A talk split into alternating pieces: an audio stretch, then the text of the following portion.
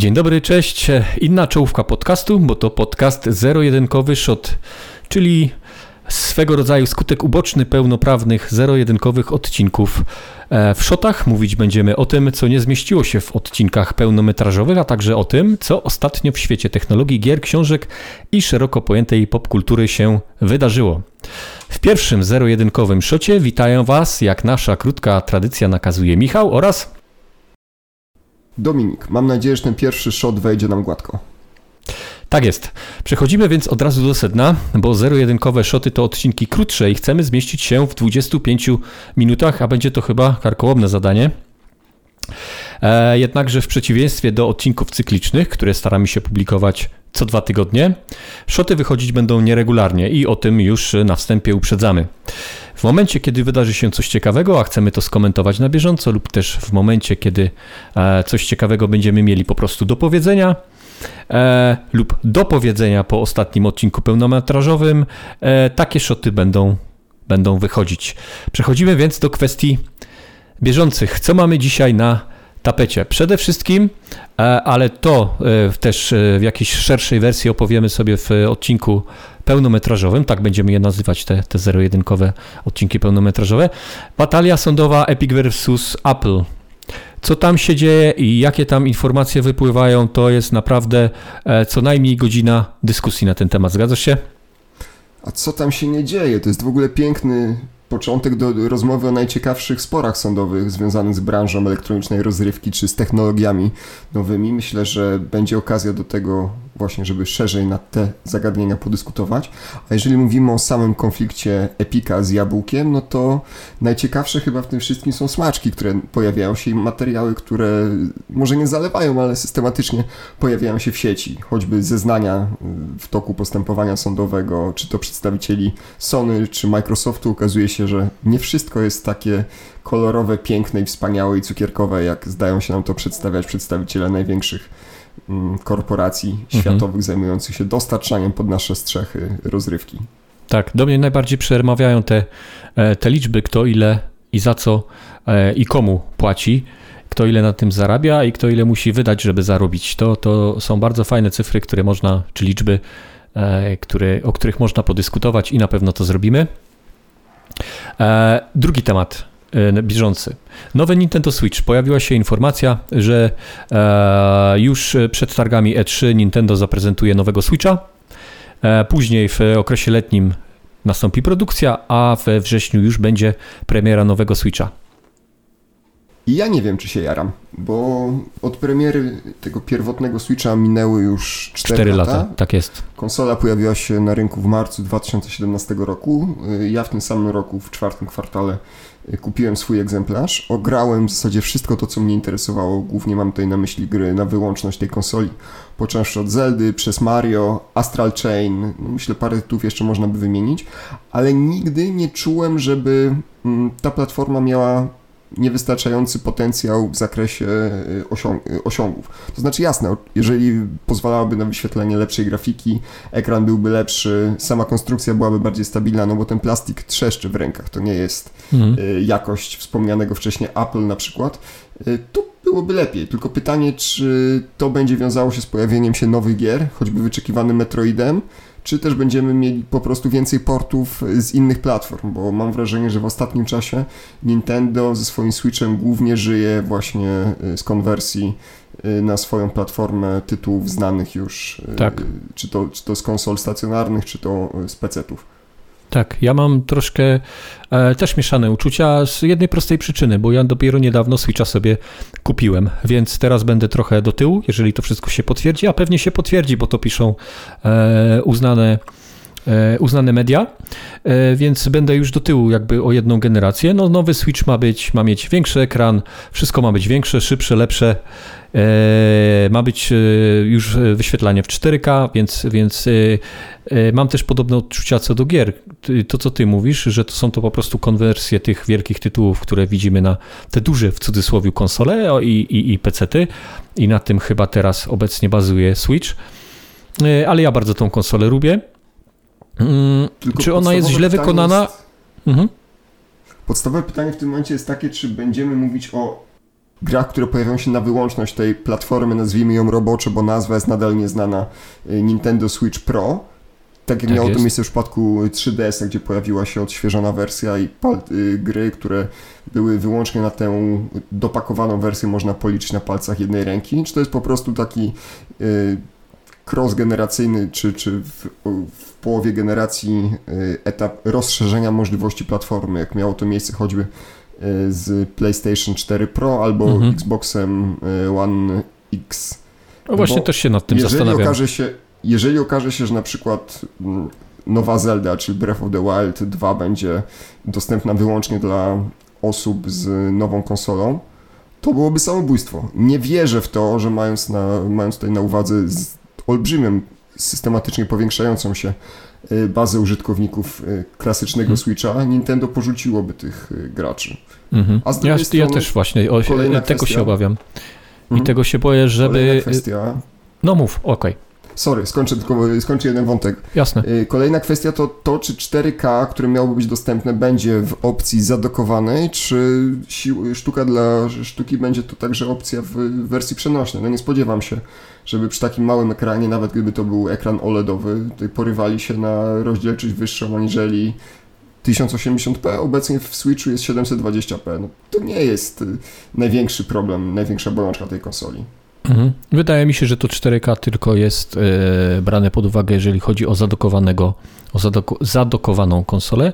E, natomiast to, co chciałem powiedzieć, to też e, to, co już powiedziałeś, czyli to, że obawiam się, obawiam się, ale to jest mało prawdopodobne, jak już wspomniałeś, że po prostu będzie to zupełnie nowa konsola, czyli gry na nowego Switcha Pro nie będą chodziły na tych Switchach e, regularnych. E, Nie wydaje mi się, że tak, żeby tak było. Będzie to też moim zdaniem mm, po prostu taka ulepszona wersja. Tak jak e, Switch Lite był wersją gdzieś tam lżejszą, miał, był pozbawiony pewnych funkcji, tak Switch, ten nowy, nazwijmy go roboczo Pro, będzie po prostu większy, szerszy, lepszy, ale gry będą kompatybilne. Mam taką przynajmniej nadzieję. Stawiam dolary przeciwko orzechom, że tak właśnie będzie. Nintendo nie porwie się na to, żeby tworzyć gry na wyłączność tej Mhm. dopakowanej wersji swojej konsoli. Jasne. E, Kolejna informacja. BlizzCon 2021, tak jak 2020, nie odbędzie się. Co na ten temat myślisz? W ogóle interesują Cię e, blizzardowe tematy? Nie? nie, a mówiąc zupełnie serio, ja jestem jednym z tych graczy nielicznych pewnie w Polsce, którzy jakoś nigdy nie mm, zapałali wielką miłością do Warcrafta, Starcrafta, Diablo czy Overwatcha. W każdą z tych serii grałem. Najwięcej grałem w Diablo 2 i 3, gdzieś tam jeszcze w czasach kafejek internetowych e, trzaskaliśmy trochę online w Starcrafta pierwszego, ale mm, to nie jest dla mnie kolejne zejście Mhm. Mesjasza. Także nie, absolutnie nie mam, mm, nie mam tutaj Żadnych uczuć co do tego. Mhm. Diablo tak, mocno, mocno jest to taka dla mnie ciepła woda w, w kranie. Jest super, nie ma, to też świat się nie kończy. Mhm. Ale mam, mam do Ciebie pytanie, czy masz telefon komórkowy? No pewnie. No, to czekasz na Diablo Immortal? Nie. A na którą ewentualnie y, odsłonę, bo popraw mnie, jeżeli się mylę, ale na pewno zapowiedziano trzy odsłony serii Diablo, które mają Zapowiedziano, ale tu, tu, Co najmniej trzy, tak. tu muszę się znowu z Tobą zgodzić, bo e, trochę nasz podcast jest bez sensu, bo my się we wszystkim zgadzamy do tej pory e, i mam nadzieję, że, że będzie jakaś taka w przyszłości wymiana zdań, ale to mówię zupełnie, zupełnie żartobliwie. Ja nigdy nie grałem w Zaprosimy Diablo. jakiegoś antyszczepionkowca i będziemy próbowali wchodzić, chociaż nie, O, nie było tematu. Dobra? ja, ja nigdy nie grałem w Diablo tak naprawdę. E, Warcrafta grywałem jeszcze za starych dobrych czasów e, w latach 90. za tych pierwszych, te, w te pierwsze Warcrafty grywałem. E, Ale nigdy, nigdy w Diablo nie grywałem, nigdy nie byłem fanem, ale w Polsce chyba ma dość sporą rzeszę fanów Diablo, tak mi się wydaje przynajmniej, Ja myślę, że wszystkie gry y, Blizzarda. od Blizzarda mają takie, Mhm. takie duże rzesze fanów, bo ja z, obracałem się w środowisku ludzi swego czasu, którzy nałogowo grali w WoWa. Mhm. Pewnie ta liczba graczy się trochę zmniejszyła też. A ja dobrze powiedziałem, teraz z którego roku pochodzi Warcraft pierwszy, bo to były jeszcze lata 90., czy już po Na pewno, na pewno przed 2000 rokiem, ale który okej, to rok, jasne. głowy, głowy nie dam. Jasne, ale ja lubiłem, lubiłem takie strategie gra. wtedy. Mhm. Mhm. Lubiłem takie strategie wtedy, więc od nas generalnie, jeżeli nas ni ziębi, ni parzy BlizzCon, przepraszam za ten dźwięk, to był teraz ode mnie dźwięk. E, Jeżeli nas ni ziębi, ni parzy BlizzCon, no to tylko słucha informacja od nas. W tym roku BlizzCon nie odbędzie się, będzie na początku przyszłego roku impreza BlizzConline, czyli No tak jak w tym roku. Mhm. Nie wiadomo, czy nie będą pokazywać czegoś przy okazji E3, które nadchodzi w ramach konferencji jednego Być czy może. drugiego producenta konsol, bo przecież tak naprawdę przez lata już Diablo i pozostałe produkcje Blizzarda zdążyły się y, zaznajomić z konsolami. Wcześniej to były głównie jednak produkcje wiązane z y, PC-tami, natomiast teraz już spokojnie i w Diablo i w Overwatcha można przecież Mhm. na konsoli zagrać. No i następna dzisiaj, następna, ostatnia dzisiaj informacja bieżąca. Amazon kupił MGM Studios. To druga e, co do e, wielkości ceny e, transakcja Amazonu w historii tej firmy. 8, no prawie 8,5 miliarda dolarów wydana na MGM Studios. Tym samym Amazon został właścicielem praw do takich marek jak James Bond czy, czy Rocky. Co na ten temat myślisz? Jak, jak to będzie wyglądało? To chyba chodzi o to, żeby Amazon teraz, Amazon Prime, skutecznie zawalczył z Netflixem, bo do tej pory chyba się to nie udawało. Z Netflixem i Disneyem. Ale to będzie znaczyło, że franczyzy będą wykorzystywane? Możemy spodziewać się nowego Rambo, nowego Rockiego? Te wszystkie filmy się pojawiają. E, Na pewno Po biblioteka, biblioteka Amazon Prime znacznie się poszerzy, natomiast czy będą nowe filmy z tej franczyzy? No ciężko mi powiedzieć, bo to chyba jeżeli chodzi o Rambo Rockiego czy ten, to e, czy, czy, czy Jamesa Bonda, to wszystko zależy od tych głównych aktorów. Ja nie sądzę, żeby e, Sylvester Ja od- Stallone już chyba ostatecznie pożegnał się z, z ja rolami. odwrócę pytanie w takim razie. No ale Creed kolej, czy przeniesienie praw do Rockiego jest jednoznaczne z przeniesieniem praw do Creeda w tym momencie? Bo nie wiem, przyznam, jak, jak wygląda kwestia licencyjna. Nie wiem tego. Nie wiem Tak tego. samo, tak samo z nowym Bondem. Czy to znaczy, że nowy Bond miałby się nie pojawić yy, w kinach, będzie dostępny tylko na platformie, albo będzie dostępny w tym samym czasie? Na na pewno tak nie platformie. będzie. Nowy Bond y, dzisiaj czytałem. p- Na pewno będzie y, premiera w kinach, nie będzie y, na platformie streamingowej. Póki co, oczywiście, premiery. Będzie w kinach premiera. No, to są jednak filmy, które warto zobaczyć na dużym ekranie. No, zdecydowanie. niezaznaj- Tak, dla tych, którzy cierpią na zaniki pamięci, kino to jest takie miejsce, do którego chodzi się, tam jest ciemno, dużo ludzi siedzi obok siebie i oglądają wspólnie film. Bez zachowania odległości względem siebie z reguły. Niektórzy nawet gdzieś tam wchodzą w interakcję.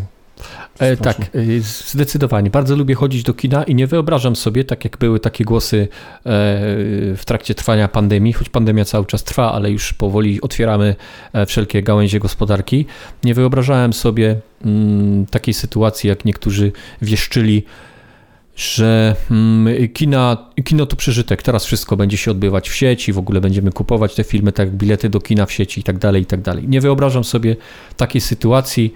Ze, z mojej strony byłaby to jakaś katastrofa, jeżeli chodzi. A myślę, że ludzi podobnych mnie, y, kinomanów jest znacznie, znacznie więcej i że kina jeszcze długo, długo nie umrą, mówiąc kolokwialnie. Na to także liczę. Ja ze swojej strony dodam tylko, że mm, fakt posiadania dobrego telewizora tak naprawdę niczego nie zmienia, bo ja ze swojego jestem bardzo zadowolony, co było widać choćby w słynnym, niesłynnym odcinku Gry o Tron ostatniego sezonu. To był bodaj trzeci albo czwarty odcinek, kiedy przedstawiono epicką batalię, której wielu ludzi nie zobaczyło, tak, więc większość jednak odbiorców treści nie ma wystarczająco, jak się okazuje, dobrych ob- odbiorników, żeby sobie z tym poradzić, ale już niezależnie od tego, jakim e, ekranem, czy OLEDowym, czy e, LEDowym dysponujemy, czy może jednak jeszcze kineskopowym telewizorem, mm, to wyjście do kina jest zawsze takim, no może niewielkim wydarzeniem, bo, bo gdzieś tam to spowszechniało, ale ja uwielbiam oglądać filmy, uwielbiam y, ganiać też na maratony filmowe, choćby Mhm. zobaczenie wszystkich części Władcy Pierścieni jednego w wersji rozszerzonej, jeden po drugim, to było coś fantastycznego, także na te premiery zawsze się czekało i mam nadzieję, że do tych czasów y, niebawem wrócimy. Szkoda tylko, że niektóre mniejsze kina studyjne tego okresu nie przetrwały. Ja tutaj mam przed oczami przede wszystkim kino Atlantic, który rozstał się ze swoim operatorem z końcem ubiegłego roku i tak naprawdę mhm. do tej pory nie wiadomo jeszcze, mm, jak to będzie wyglądało w przyszłości. Trzymam kciuki, no bo pewnie te y, te wielkie sieci sobie poradzą, ale chciałbym także, żeby można było gdzieś w bardziej kameralnych warunkach te nowe, niekoniecznie tak. właśnie tylko blockbustery, te największe y, filmy kinowe, największe hollywoodzkie produkcje, ale także mm, właśnie te, te perełki gdzieś móc wyłowić. Tak, i do tego, do takich właśnie filmów y, artystycznych, można tak powiedzieć, y, takie mniejsze kina, kina z duszą doskonale się doskonale się nadają. Nie wyobrażam sobie, żebym, e, żebym po prostu przestał chodzić do kina. No przestałem na pewien, pewien okres, ale wiedziałem, że ten okres się, się kiedyś skończy i nie wyobrażam sobie, żeby miało to, e, kina miały upaść. No, A jaki film nie. widziałeś jako ostatni w kinie? Pewnie coś z Marvela, nie jestem teraz w stanie ci powiedzieć. To, to chyba było coś, e, Endgame chyba. Mm, a to już kawałek czasu.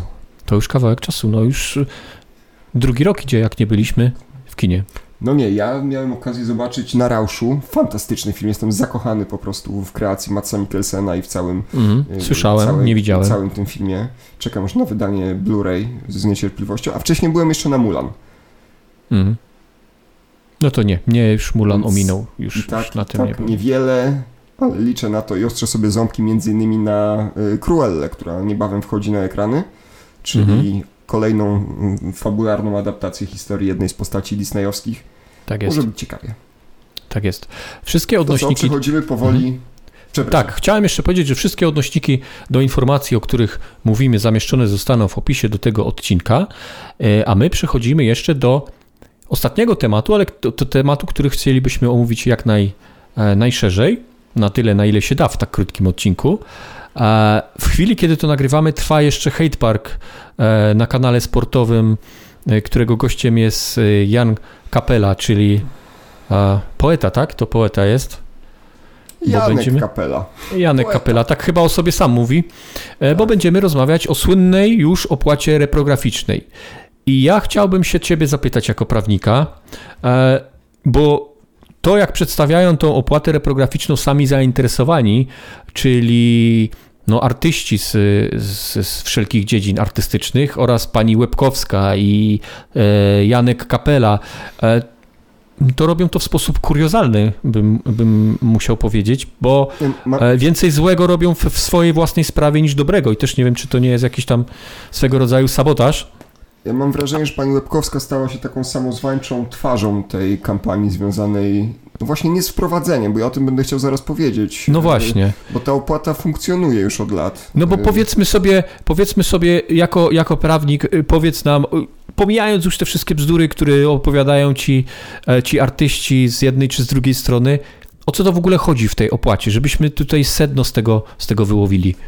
Ja też bym nie chciał być taki zero-jedynkowy w swoich sądach w tym zakresie, to znaczy o, nie, mówi, nie mówić o tym, że sama idea jest bzdurna, bo ta idea być może jest słuszna, tylko kwestia Nie, powiedziałem to, co, to, co oni taka, wygadują tak, w sprawie tej idei, to są bzdury. Do tego, do tego zmierzam, mhm. jak to jest przedstawiane, bo sama y, koncepcja tego, że mówimy o swego rodzaju wynagrodzeniu dla y, twórców, artystów y, związanym z eksploatowaniem utworów bez opłat na ich rzecz, y, nie jest niczym nowym i ta, mm, ta instytucja już w prawie polskim istnieje. Regulują ustawę o prawie autorskim, prawach y, pokrewnych, o której szerzej mówiliśmy mhm. w poprzednim pełnometrażowym odcinku. Y, Czyli to podciąga podcastu. się pod, pod stricte twoją działkę zawodową, ta, tak, ta tak, tak, sprawy tak, związane tak. z tą opłatą. Mhm. Tyle, że artykuł 20 ustawy, który w, w tym brzmieniu obecnym, tak naprawdę raz jeszcze, o czym też, też wspominaliśmy, nie przystaje do obecnych czasów, bo w nim mowa jest o kserokopiarkach, jasne, skanerach i urządzeniach hmm. podobnych, ale jest też mowa o magnetofonach, magnetowidach i urządzeniach im podobnych, służących do zwielokrotniania różnego rodzaju utworów. O czystych nośnikach służących do utrwalania w zakresie własnego użytku osobistego.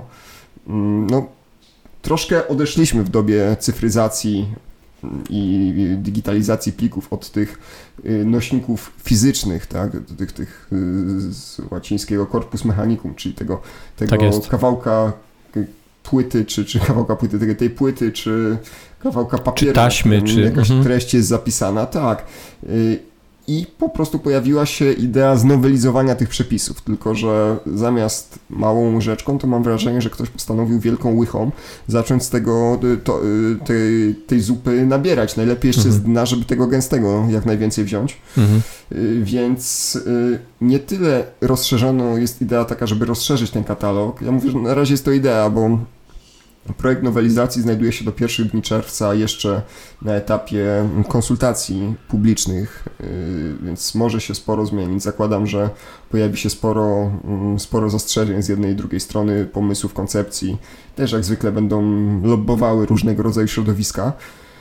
No i co? No i zobaczymy, jak to wszystko się ułoży. Wracając do samej idei. Idea była taka, żeby tym twórcom, którzy mm, nie dostają wynagrodzenia za to, że ja korzystam w ramach dozwolonego użytku, czyli tego, że bez zezwolenia twórcy mogę nieodpłatnie korzystać y, z rozpowszechnionego utworu, ja albo osoby pozostające w związku ze mną, Mhm. formalnym czy, czy nieformalnym, ale bliskiej generalnie jakiejś relacji, y, to twórcom należy się jakieś wynagrodzenie. Ustalono właśnie w treści artykułu y, 20 ustawy o prawie autorskim prawach pokrewnych, że od y, tych czystych nośników pobierany będzie, y, pobierana będzie część wynagrodzenia y, i przekazywana na rzecz wyznaczonej przez Ministerstwo Kultury i Dziedzictwa Narodowego. Mm, Czy, czy ja dobrze rozumiem? Czyli chodzi im o to, tak. żeby opodatkować ten e, tak zwany dobrowol, e, dozwolony użytek, tak? Żeby opodat... Właśnie zatrzymałem się, bo, bo do tego chciałbym też wrócić, do słowa podatek, ale Mhm. to za chwilę, y, Okej. żeby nie mieszać wątków. Chcą nie tyle opodatkować sam dozwolony użytek, co przyjmują, że skoro my wszyscy korzystamy z dobrodziejstw dozwolonego użytku prywatnego, to niech ci biedni artyści, i mówię to bez, bez ironii w tym Mhm. przypadku, dostaną jakąś, yy, jakiś ekwiwalent, jakąś rekompensatę, bo właśnie ministerstwo i też wszystkie y, podmioty, które mm, zajmują stanowisko w tym temacie, posługują się raczej określeniem rekompensata, raczej pewnego rodzaju Mhm. świadczenie zamienne, ale nie podatek. Możemy tutaj No, ale to, to jest chyba taka semantyka, co? Troszkę tak jak No politycy właśnie, mówią, że to jest danina, a nie podatek. Bawimy się, bawimy się mocno w semantykę, bo Tak dla mnie, dla mnie, jeżeli coś jest pobierane przez Urząd Skarbowy, tak ma być w tym przypadku, bo to jest ewidentnie podatek. To, że definicja, w takim rozumieniu powszechnym, to, że definicja prawna, y, ustawowa może być inna, to jest kwestia naprawdę wtórna. Z perspektywy zwykłego użytkownika, konsumenta, to jakbyśmy tego nie nazwali. Mhm. Y, opłat, opłata na, nie wiem, na, na waciki, czy jakkolwiek inaczej, tak, czy wynagrodzenie za przytulenie, y, to, to też nie będzie, nie będzie miało znaczenia. Istotne jest to, że ta opłata ma być pobierana i teraz podstawowe pytanie zmierza do tego, jak faktycznie ma to wyglądać. Ja największy zarzut związany ze sposobem przedstawienia y, tej koncepcji mam nie tyle do samej idei, co do tego, że chciałbym usłyszeć, w jaki sprawiedliwy sposób pani, już zostańmy przy tym nazwisku Łebkowska i wszyscy pozostali będą dzielić te pieniądze, bo ja nadal, tak samo jak w przypadku Organizacji Zbiorowego Zarządzania Prawami Autorskimi, mam poważne wątpliwości co do tego, że one trafią równo do wszystkich. To znaczy, na jakiej zasadzie będzie dzielone, że jeden artysta dostaje X, drugi artysta dostaje Y, a co z artystami zagranicznymi? Czy będziemy to dzielić tylko y, pośród y, polskich artystów, czy także wobec, wobec innych? Jakie mają być zasady tego podziału? No, brakuje mi takiej informacji konkretnej, jakiejś symulacji, zrobienia y, takiego zestawienia, że okej, przychodzi, y, założenie będzie takie, że No Bo dużo się o tym mieli- mówi, a mówi się same takie głupoty, że mamy płacić, Tak, y, bo, bo ja mogę sobie skserować, za papier ksero mam zapłacić artystom, jakiś tam, jakąś część wartości tego papieru, bo mogę sobie na tym skserować książkę. No, Znaczy, no nie, ja troszkę, misji- troszkę Krzysztofem Stanowskim, troszkę Krzysztofem Stanowskim pojadę, bo, bo, przepraszam, troszkę Krzysztofem Stanowskim pojadę, bo jak ja, chcę kup, jak ja chcę przeczytać książkę jakąkolwiek, to ja ją sobie kupuję, po prostu. Przecież ja nie kseruję książek na papierze, to nie są lata 90. późne, żebym kserował książki. No i właśnie dlatego, że nie kserujesz książek na papierze, pojawiła się idea taka, żeby tę opłatę y, znowelizować i wprowadzić ją nie tyle od nośników, co na przykład od y, nowych urządzeń, czyli od smartfonów i y, komputerów. Tyle, że o ile w ustawie obecnej mamy mowę o tym, żeby, że ta opłata wynosi nie więcej niż 3% kwoty należnej z tyłu sprzedaży urządzenia czy nośnika, to tutaj pojawiają się widełki troszkę szersze. To znaczy, ja już słyszałem o takiej opcji, żeby to było do 6%. Czyli jeżeli mamy smartfona, chociaż już zdaje się, że w tym projekcie, który trafił do konsultacji społecznych, gdzieś się odżegnywano y, od tej koncepcji, czyli komputery tak, ale smartfony nie, y, to przy założeniu, że smartfony, smartfon kosztuje circa about 3000 zł, mhm. Y, to opłata będzie wynosiła, jeżeli to będzie 3%, y, to 90 zł albo maksymalnie 180. I nie przemawia do mnie totalnie argument taki, że ta opłata będzie obciążała na koniec dnia producenta czy importera, bo on tak naprawdę będzie pobierał... On to przerzuci, przecież tak jak każdy podatek. Przerzuci to na przerzuci klienta to, końcowego. Przerzuci to na nas, dokładnie tak. Dobrze. A z, z, perspektywy mnie, jako odbiorcy ewentualnego tych wszystkich dzieł tych państwa i jako klienta, który kupuje smartfon po to, po to, żeby no, mieć tam Facebooka, a nie żeby czytać wiersze Jasia Kapeli, to dla mnie to jest bez sensu. Natomiast e, dla ciebie z perspektywy prawnika e, te zapisy mm, mają jakikolwiek sens, czy to no nie wiem, jak, jak o to zapytać. Czy to, może masz na to inne patrzenie jako, jako człowieka, e, człowieka prawa? Ja staram się to wyważyć, bo rozumiem też ludzi, którzy żyją z majątkowych praw autorskich, tych wynagrodzeń, które otrzymują w związku z własną twórczością. Natomiast argument pani Łebko, przepraszam, dobra, nie wracajmy, bo, bo, bo nie chcę naprawdę mhm. nazwiskami. Jasne. Czyli jeżeli wychodzą artyści, o których wiemy, że są dobrze sytuowani, to ich argument, że nie mają na chleb albo że będą mieli niewielką emeryturę, no to nie wiem, no to płaćcie wyższe składki. Jeżeli ktoś pracuje na podstawie y, umowy B2B, jest samozatrudniony, prowadzi własną działalność gospodarczą i decyduje się na to, że płacić podstawową składkę y, na poczet swojej emerytury, no to bierze na klatę to, jaka będzie konsekwencja tego. No, nie można mieć ciastka i zjeść ciastka. No jak ja każdy wolał... dorosły człowiek podejmuje pewne decyzje, które gdzieś będą rezonować w przyszłości. Ja bym wolał, żeby przedstawiono tutaj nawet anonimowo jakiś przykład konkretnego artysty, który pracuje faktycznie, tworzy, jest, jest poświęcony temu i nie jest w stanie związać końca z końcem. Oczywiście to, to można tutaj mówić tak mocno też populistycznie, że nikt nikogo nie zmusza od tego, żeby być artystą, ale też z drugiej strony jasne, to, to jest pewnie jakoś potrzebne i trzeba gdzieś to, gdzieś to zważyć. Ja myślę, że ten projekt, który y, obecnie jest procedowany, można by sporządzić inaczej. Można by po prostu znowelizować już obowiązujące przepisy, bo wystarczy wspomnieć, że już obecnie mamy też artykuł 20 y, z indeksem 1, w świetle którego taka opłata jest pobierana od podmiotów, które zawodowo zajmują się y, prowadzeniem punktów ksero na przykład i one oddają 3% swojego mhm. Mm, swojego przychodu. Teraz, tylko nie jestem pewien, czy przychodu, czy, czy do, czy, zdaje się, że 3% mhm. przychodu, tak. Y, na rzecz, na rzecz też organizacji. No to jest właśnie o to chciałem zapytać. Czy e, bez tej opłaty reprograficznej, czy w dzisiejszym systemie prawnym w Polsce e, ci artyści jakkolwiek otrzymują jakieś pieniądze z, z podatków zwykłych ludzi, czy, czy zupełnie nic nie otrzymują i teraz, teraz dopiero chcą w tej opłacie to, to otrzymać?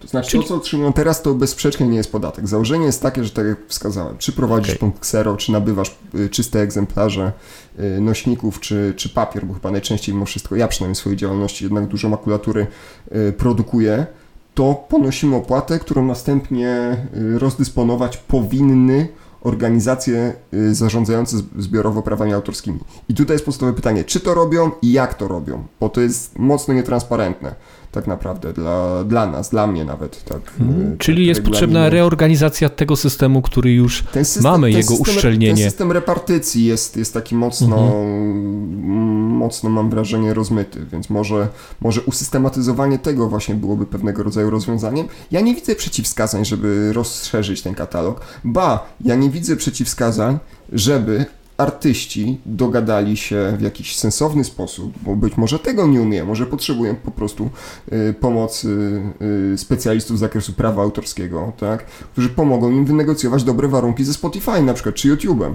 bo nie mam nie widzę przeciwwskazań, żeby na przykład YouTube oddawał jakąś część e, wynagrodzenia, które otrzymuje z tytułu reklam bezpośrednio do Skarbu Państwa i te pieniądze byłyby e, później rozdysponowywane. Ja też nie widzę żadnego rzecz, problemu, ale to jest tro, troszkę pójście chyba na, na skróty, bo a zrobimy tak, żeby płacił Kowalski, co tam będziemy się mocować e, z Googlem, przecież to trzeba z trzy pisma więcej wysłać, a tak Kowalski zapłaci i, i będzie gitara.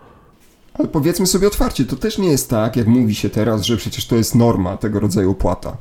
No, no właśnie, jak to w, in, w innych ja krajach? Trochę, mhm. trochę pogrzebałem, faktycznie w Niemczech obowiązuje. Tam przychody są przez Eurostat szacowane na jakieś 300 milionów euro rocznie. Tyle, że tam płaci się około 1 euro od urządzenia. A już pomijam kwestię tego, jakie są zarobki średnie w Niemczech, a jakie są u nas. I to, że elektronika kosztuje mniej więcej oczywiście y, tyle samo w, w, Polsce i, i w Niemczech, to może jeszcze inaczej w takim razie. To może obniżmy VAT o 2% i, i do poziomu, w Niemczech jest bodaj 18 albo 19% VAT, u nas 20, 23%. To obniżmy VAT do 20%, oddajmy 2% dodatkowo artystom i o 1% obniżmy do tej stawki, która była kiedyś 22%. Wszyscy będą zadowoleni. Mhm. Jest parę rozwiązań. To, to co powiedziałeś, narzucenie dodatkowego haraczu, ja użyję tego słowa, nie podatku, yy, jest pójście na skróty, jest najłatwiejszą opcją. No bo no nie musi, musi się ze sprzeciwem społecznym spotkać, no bo to jest nielogiczne, co, co się nam prezentuje, jak to nam się podaje ten, ten pomysł. Krzysiek Stanowski, który sam żyje z majątkowych praw autorskich, y, jest dziennikarzem, napisał jeszcze parę książek. Ostatnio za pośrednictwem też y, swojego rozwijanego między innymi przez siebie kanału YouTube'owego sprzedał nowy nakład książek, bodaj 28 tysięcy egzemplarzy. Y, nagra pewnie jeszcze parę filmów na ten temat. My pobijemy pianę, ustawa wejdzie w życie, za rok wszyscy o tym zapomną, na koniec będziemy płacić więcej za telefony. Bo nie wierzę w to, żeby Myślisz, że to wejdzie? Apple myślę, że w jakiejś formie wejdzie. I znaczy nie, zakładając, zakładając że, że faktycznie wejdzie. Mhm.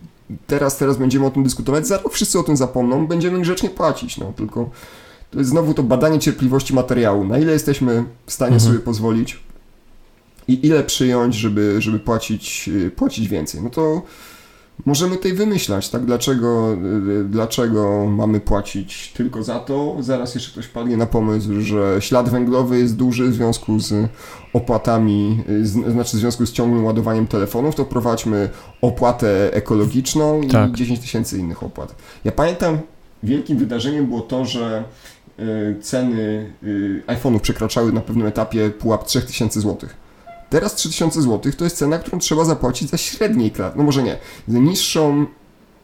Nie no, pe pewnie jakieś cen. flagowce Xiaomi teraz kosztują, kosztują za 3000. Tak, chciałem właśnie no. powiedzieć. OnePlusy nawet już kosztują grubo ponad 3000. Tak jest. Nie mówię o, o Samsungach, y, produktach Apple czy, czy Sony na przykład, tak?